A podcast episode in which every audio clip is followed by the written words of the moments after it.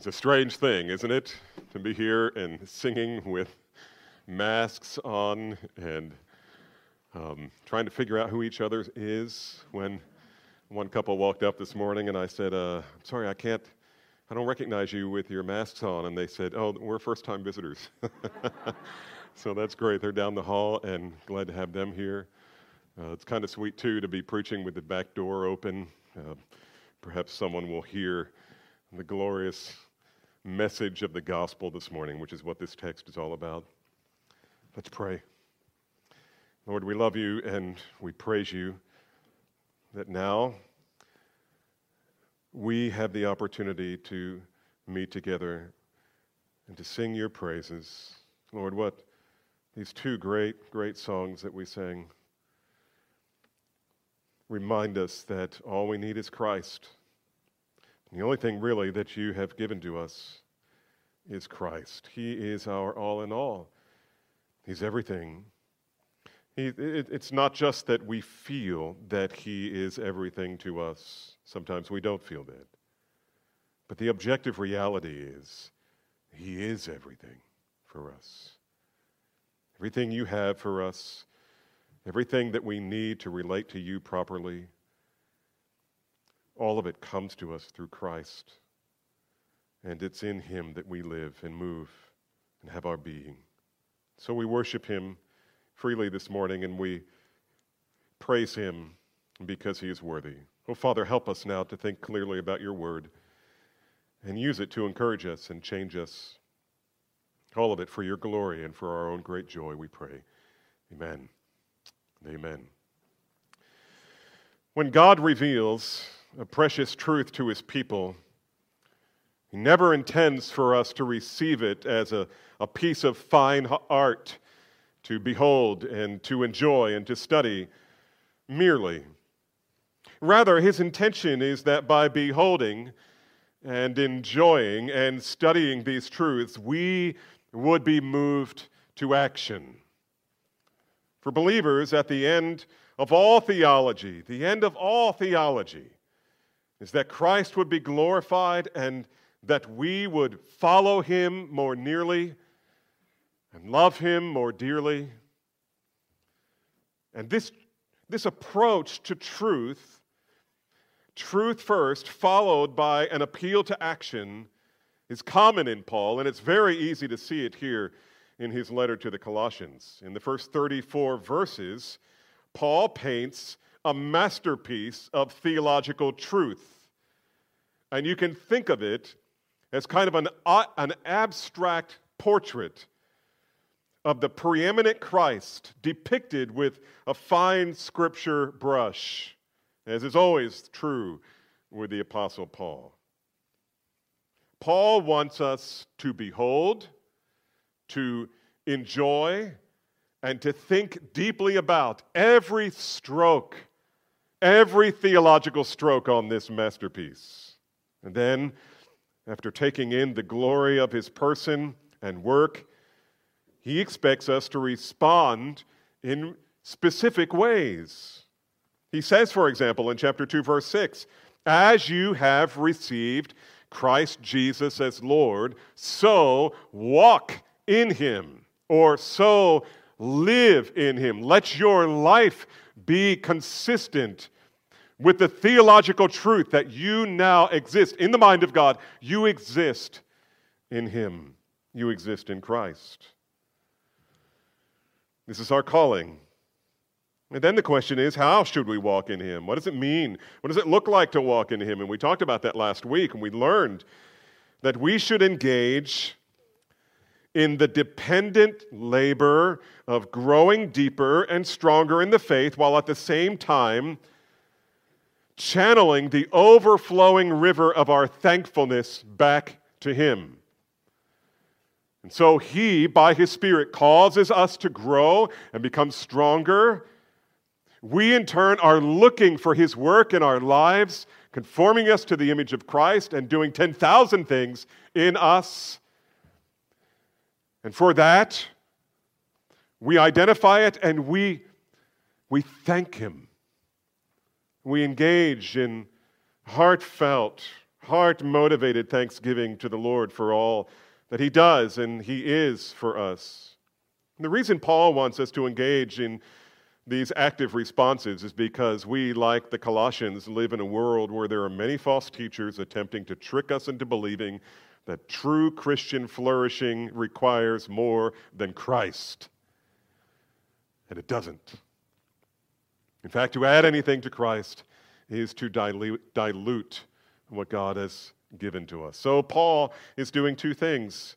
He warns us about false teaching, and he is equipping us with the necessary truth to combat it, namely the truth of who Jesus is, who Jesus is, and secondly, what Jesus does or what Jesus has done for us. And so this morning, Paul turns our attention back to that masterpiece of the preeminent Christ and draws the eyes of our hearts to that section of the portrait where Christ is being depicted as reconciling sinners to God. Now, remember, the overall theme of this is is that Paul wants us to understand that we need nothing but Christ. Now he's telling us why we need nothing but Christ. The timeless truth of this passage can be summarized like this that while man made religion may have the appearance of wisdom, only Christ and Christ alone can reconcile sinners to God. But how? How exactly does Jesus reconcile sinners like you and me to God? Well, in the passage before us, Paul points to six spiritual realities by which Christ has reconciled us to God. Six theological truths. And we're going to cover all of them this morning and rather quickly. In fact, I would suggest to you that since we're covering all six of these, you better just listen fast because they're going to be coming at you. Um, the passage before us points to these six, these spiritual realities by which Christ has reconciled us. Six truths that no religious traditions, philosophies, or superficial religious practices can ever attain. And all of it is, is structured in such a way that you can identify the markers. And I hope by now that you're starting to see the markers. And the markers here are these particular phrases that Paul loves to use. And I'll show you one that, that we read just a few moments ago as we were reading the scripture for the morning. And Jason read for us in verse 14 of chapter 2 of Ephesians. He says, For he himself is our peace, who made both groups one and has broken down the in, in his flesh the dividing wall of hostility by abolishing the law of commandments expressed in ordinances that he might, listen carefully to this, that he might create in himself one new man. That means a church, the body, a single body made up of many parts.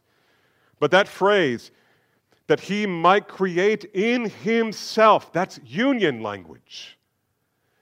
In this passage, here are the six terms that he uses. Are you ready? You know these. In him, this, this is the order. In him, in him, with him, with him, with him, and in him.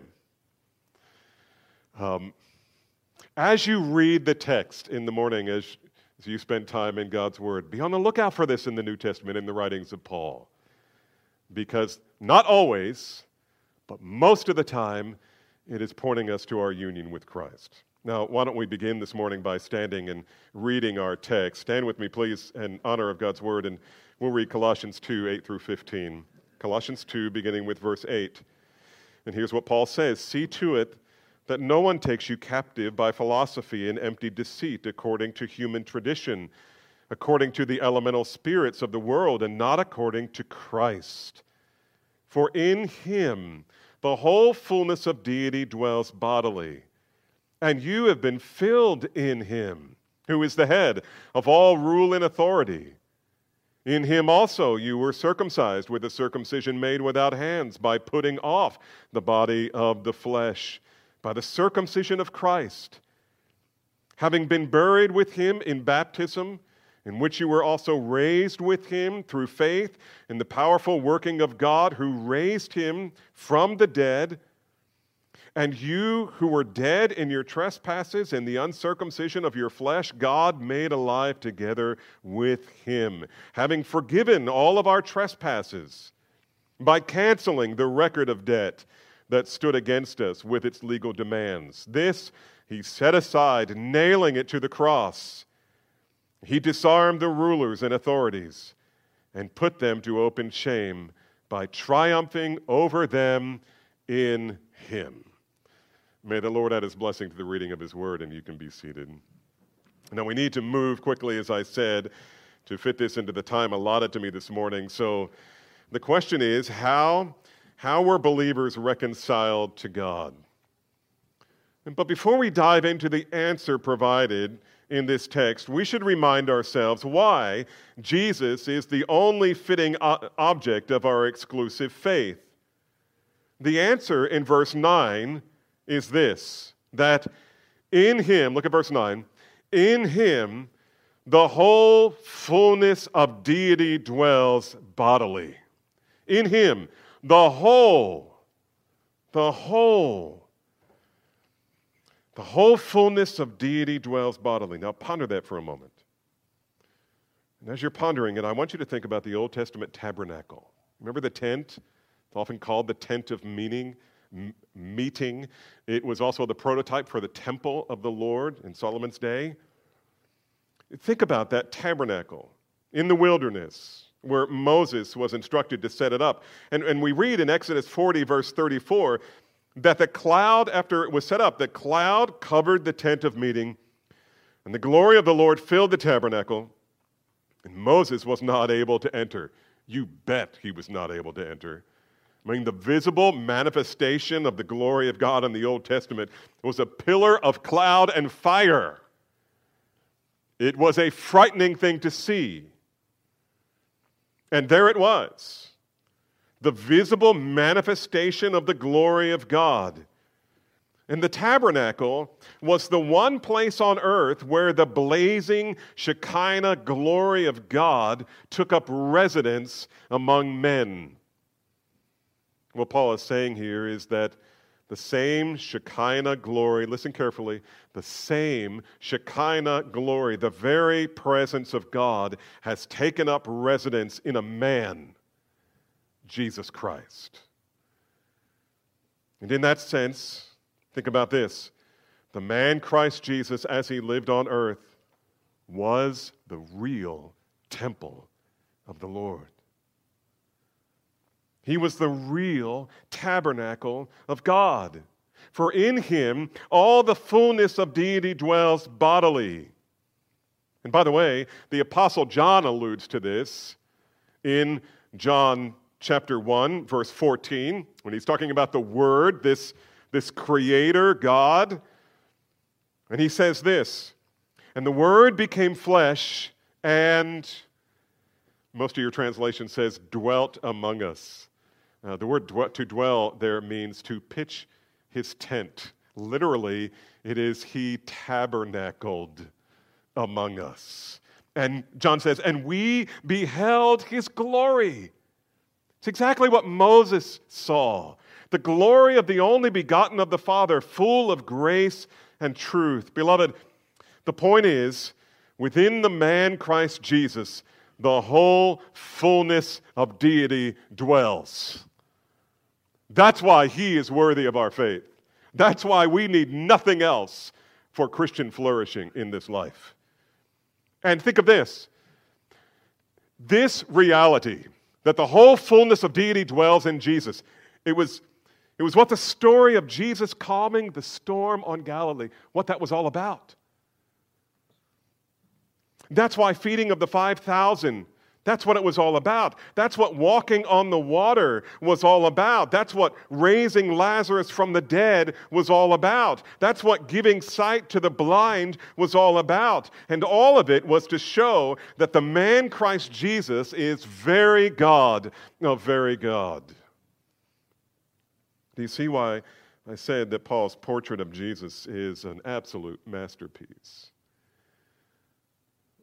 And he's been showing us one small portion of it. But there's more. Now we're ready to tackle the six spiritual realities by which Christ has reconciled us to God. Number one, we are filled in him. We are filled in him.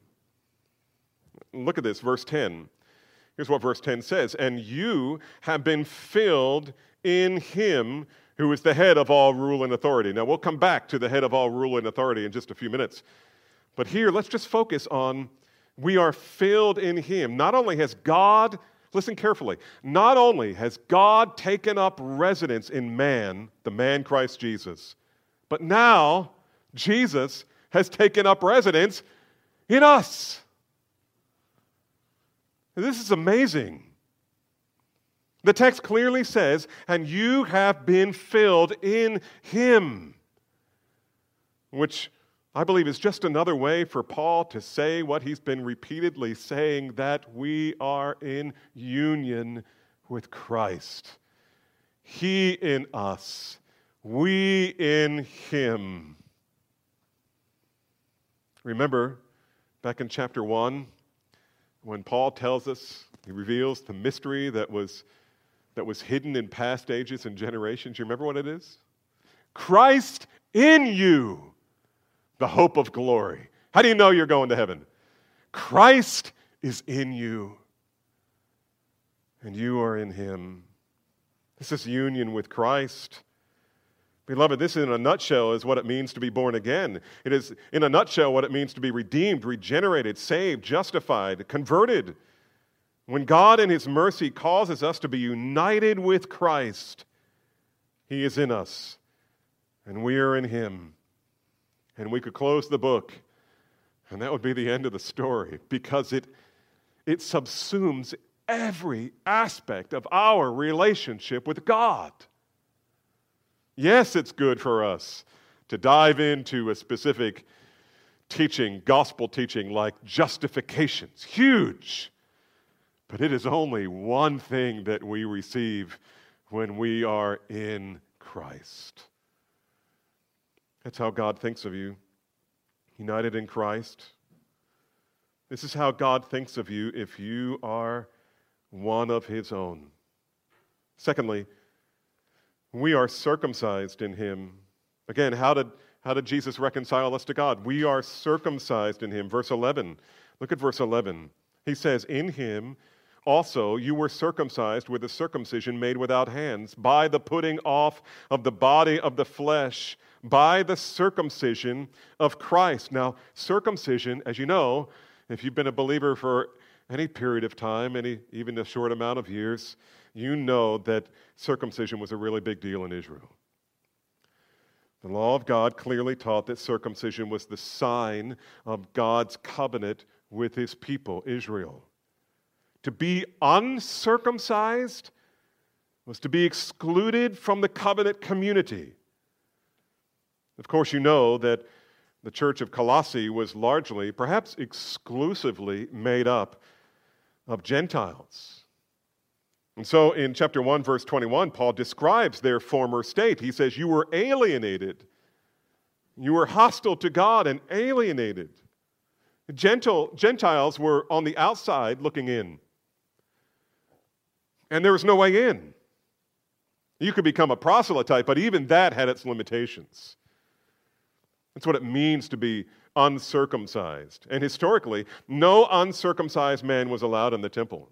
In fact, they had a sign, and one of the, of the posted signs of the day has been discovered, and there's a replica of it uh, over at Dallas Theological Seminary. They have it in, in their, their glassed in booth thing, display. And it says something like, No Gentile may enter these premises upon penalty of death. Gentiles were on the outside. Paul got in trouble because somebody accused him of bringing a Gentile in the temple, and it almost ended his life. The Gentiles were even excluded from the physical place of God's presence. So, how did, how did Jesus reconcile them to God? Well, Paul tells them and us in him you were circumcised, listen to the qualifier, with a circumcision made without hands. The phrase made without hands means that Jesus provided a spiritual circumcision. In reality, however, this, was, this is what God always wanted for his people. It's what he always wanted for his people. And we can go back to Deuteronomy 30, verse 6, and, and just in Deuteronomy, which is uh, the whole book is about the restatement of the law. It was given to them in Exodus. Now they're getting ready to enter the promised land. God has them repeat it. Stand up, get everybody together. Let's rehearse the law of God. And they're rehearsing the law of God, chapter 30, verse 6. Just as Yahweh was having Moses rehearse the details of the law of God, we read, And the Lord your God will circumcise your heart and the heart of your offspring, so that you will love the Lord your God with all your heart and with all your soul, that you may live. This is what God promised. One day there would be a new covenant, the covenant by which your old dead heart of stone would be, would be transplanted with a living heart that loves God. Ezekiel 36. Somehow the Israelites fell into the idea of surgical salvation. If you, if you just got circumcised, especially on the eighth day, then you were good with God. And some religious traditions, some Christian traditions, have a very similar approach, and it is if you get baptized as an infant, you're good. You're good. And this was an error it, was, it is now and it was then. But in God's mind, sin and righteousness are not about externals. Sin and righteousness, say it with me, are matters of the, of the heart. And so heart circumcision is needed. And, and heart circumcision is the peeling away of that which is dead and useless to our relationship with God. It is the act by which God grants you a new heart that is alive and responsive to God and that loves God. That's why Jesus says in John chapter 8 to the Pharisees, arguing with the Pharisees, and they said, We are sons of Abraham, we are sons of God. And, and Jesus says, If God were your father, you would love me. Why? Because if God were truly your father, he would have given you a new heart, like he said in Deuteronomy and you don't have a new heart. How did God provide this for us? Paul says in verse 11, by putting off the body of flesh by the circumcision of Christ. Now, what is the circumcision of Christ? If you, if you dive into theological commentaries, this is the $10,000 question. What is the circumcision of Christ? Well, Paul, I believe, is not speaking, it's not speaking when, of, of Jesus being circumcised in the temple on the eighth day after his birth. That's not what he's talking about. Rather, in this context, he's talking about the removal of the flesh of his body, the removal of what was dead and useless. Specifically, he meant Jesus' death on the cross.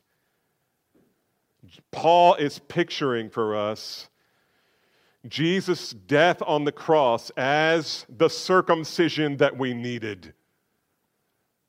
It is taking away the dead flesh that can, that can amount to nothing to God. The death of Jesus in our place is the means by which sinners, a sinner's heart is circumcised, cleansed, and transformed. And, and this brings us to the third means by which Christ reconciled us to God. Paul says, number three, we have died with him. You see how these two connect? We have died with him, verse 12. Paul writes, having been buried with him in baptism. Now we know that spiritual circumcision points to Jesus' death because the very next thing that he talks about is the grave, is burial. Because you now live in union with Christ, the way God thinks about you is that when Christ died, you died. When Christ died, you died. That's how identified you are in the mind of God with Christ. You are so identified with Christ in the mind of God that when He died, you died. His death is attributed to you. You think about the doctrine of substitutionary atonement. It teaches that Jesus made atonement or that he reconciled us to God, which is the topic of this passage. He reconciled us to God by taking the punishment, by bearing the punishment, the wrath, the retributive justice that we deserved. He took it upon himself when he died on the cross. Why? Because according to God's holy law, the wages of sin is what? Is death. The wages of sin is death. Now, I'm not finishing that verse yet, but I will in just a minute. Hang on. If Jesus were going to be saved, if, if Jesus were going to save us from God's holy justice, the only way to do that was for him to die and be buried in our place. In my place, condemned, he stood. That, that is what Jesus did. This is the substitutionary atonement. He died in our place. So Jesus died on the cross, after which he was laid in a tomb for you. And on that day, God saw you as united with Jesus in his death. But that's not all. The fourth thing Jesus did to reconcile us to God was to raise him again from the dead. Verse 12 says, having been buried with him in baptism, in which you were also raised with him by faith in the powerful working of God. So, this is the first mention of us having any part in this. But we receive this by faith. We receive it by faith. But God is doing all the work. God is doing all the work. Now, we need to observe here that Paul is not speaking of water baptism. He's not speaking of water baptism any more than he was speaking of physical circumcision one verse before. The baptism that Paul is speaking of is our spiritual baptism into Christ. We are baptized, not, in this passage, it's not into water. The water baptism is a shadow, it's a figure of the reality of our being baptized into Christ. Notice the past tense, having been buried with him. He's referring to the day when God immersed you into Christ, the day you were united with Christ. Listen to how Paul describes it in Romans 6 3, in case you think maybe this is just a theological construct that some modern theologian came up with. Here's what Paul says. It's the same author, right? Paul is telling us in Romans chapter 6, verse 3, he says this do you not know that all of us who have been baptized into Christ were baptized into his death? We were buried, therefore, with him by baptism into death, in order that, just as Christ was raised from the dead by the glory of the Father, we too might walk in newness of life. Note that last phrase in order that we too might walk in newness of life. Paul is implying here that the result of dying with Christ and rising with Christ is that our lives will never be the same. He's talking about spiritual and visible realities that have a very definite outward effect that you can see that you experience, that others can see. That you are growing, you are becoming more like Jesus Christ. He raised us up for this purpose in order that we too might walk in newness of life. The second half of Colossians is going to be all about what, the, what this new life looks like. How do we relate to one another? How do husbands and wives relate to one another? How do fathers and, and children and, and so many, how do you relate to the government and, and all of those things? And the point is that your relationship with all of those institutions and, and those people and things, all of it should be governed by the reality or changed by the reality that you have been buried with Christ and you have been raised to walk in a new kind of life. A new life. Not only do we have a new relationship with God, listen carefully. Not only do we now have a new relationship with God, we now have a new relationship with sin. I've said this before. You tell me you have a new relationship with Jesus, I'm going to say, Praise God. Tell me about your new relationship with sin. Are you still doing all that stuff the same as you always did? Does your heart long to not only battle it, but to win? For your own joy and for the glory of God. Has your heart changed on those issues? Are they changing? He says in Romans 6 9, sin no longer has dominion over you.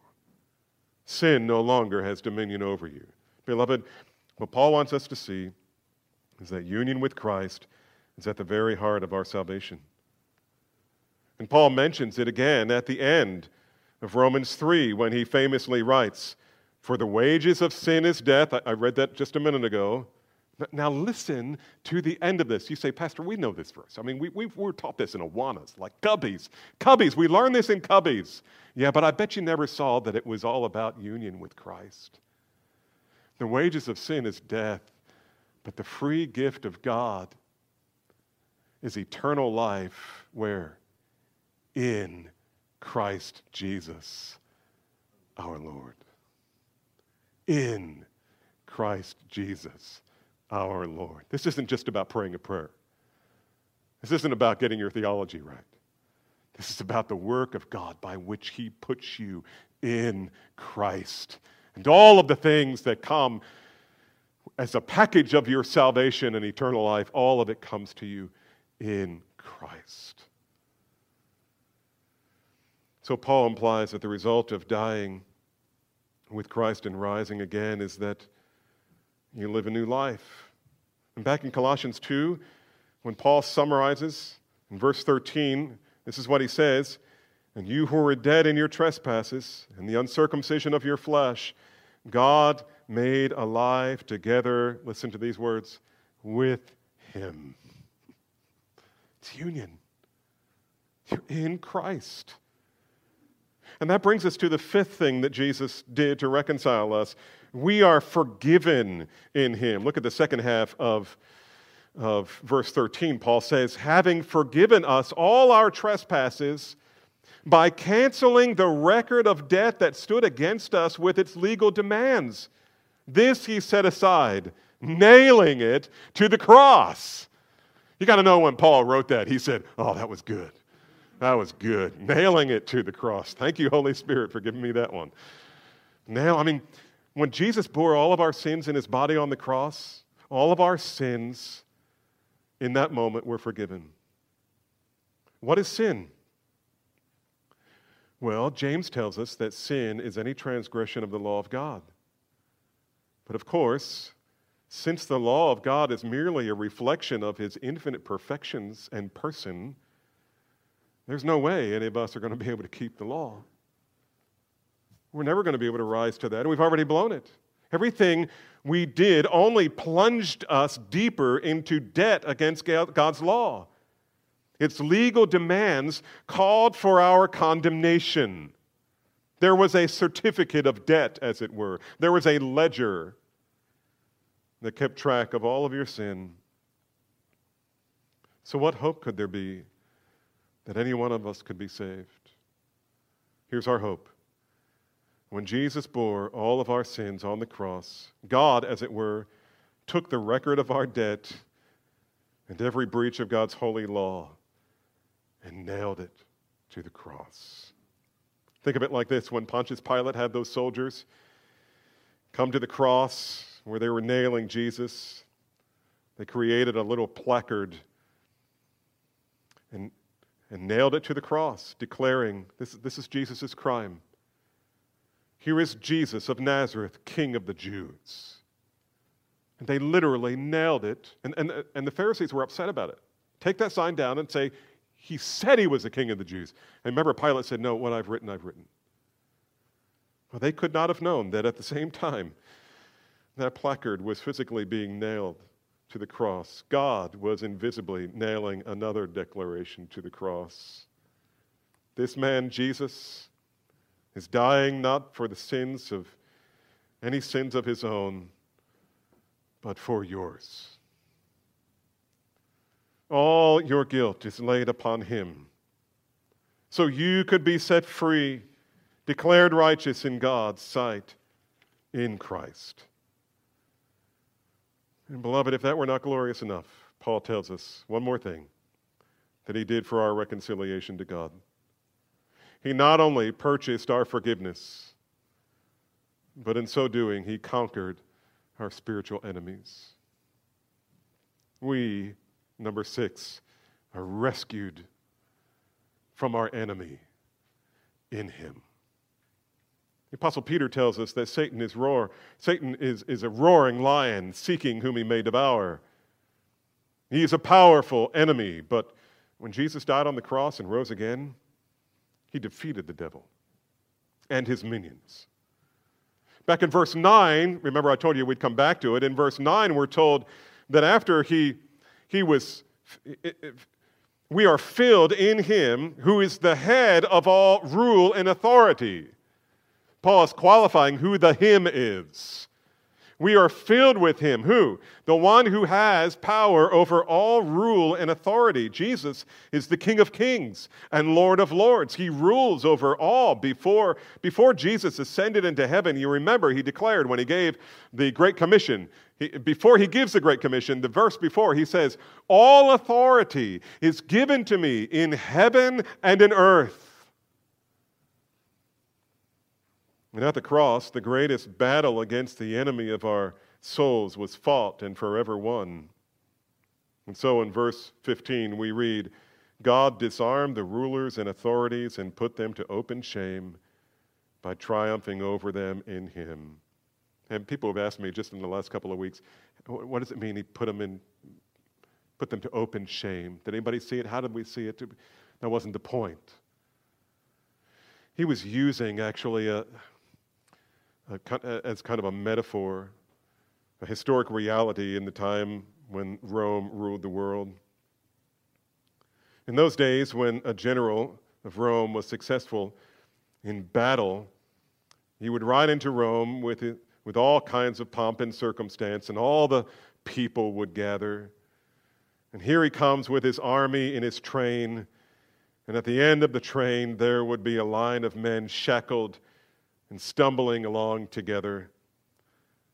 These were the leaders of the conquered enemy. They would be set on display, humiliated, and eventually killed.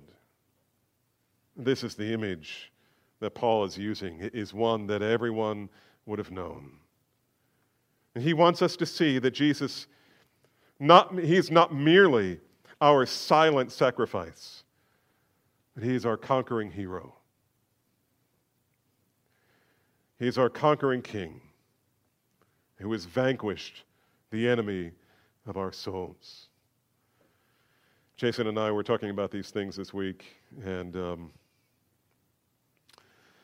thinking of Christ as the conquering hero, the king, the, the one valiant in, in battle. And he reminded me of C.S. Lewis's Lion, the Witch, in the Wardrobe, where the children are, have just met Mr. Beaver, and Mr. Beaver is trying to explain to them who Aslan is, this great lion of Narnia. And as he is explaining that they will soon meet him, Lucy responds by saying, Is he safe? And Mr. Beaver says, Safe? Of course he's not safe, but he's good. Having looked at this masterpiece of the preeminent Christ, You understand a little better why Paul says that nothing else is needed for Christian flourishing than Christ? If you are in Him, you have everything God could possibly give you for your good and for His glory. He made us complete in Him. We need nothing else. And by His finished work on the cross, we are reconciled to God. How could we need anything else for Christian flourishing? We have Christ. Father, we will praise you forever and ever because of this great truth. It is understandable to us at some level, and yet on a far deeper level, it is beyond our ability to fully comprehend. And we know that it is glorious and great, and we live because of it. And we will live forever with you because of it. And so we thank you, and we praise your name. And we pray all of this, rejoicing in you and in thanksgiving to you in the name of our Savior, Jesus. Amen.